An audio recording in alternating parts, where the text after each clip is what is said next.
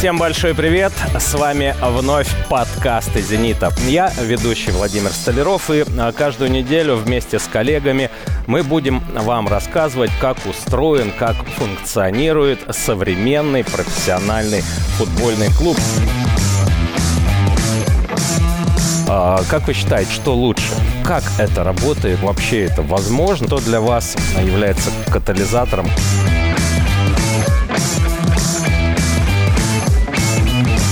Я думаю, возможно, по одному матчу каждый день. Приведу пример, могу сказать свое мнение.